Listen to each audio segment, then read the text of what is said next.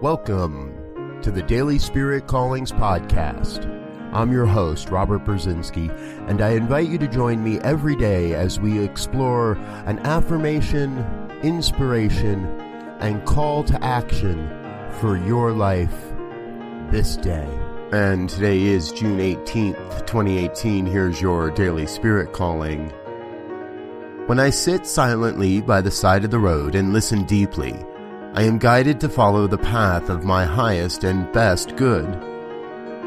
Each day, we are presented with choices that impact the events of our lives.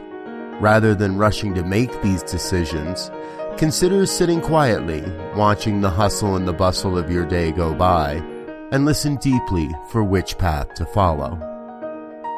Today, you are called to allow the perfect path of your life to reveal itself through quiet and deep contemplation of the roads that lie before you.